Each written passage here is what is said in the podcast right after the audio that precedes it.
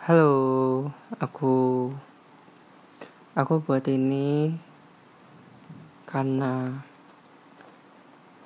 aku merasa kalau aku terlalu capek buat sama orang-orang. Aku suka banget sendirian, tapi aku tidak tahu harus cerita ke mana. Pas sendirian aku ngerasa kalau aku membutuhkan orang lain, tapi aku juga nggak suka sama orang lain. Gimana dong? Jadi ya gitu.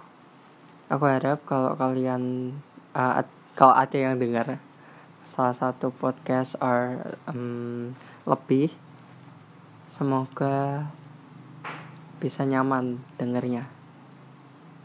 Dadah.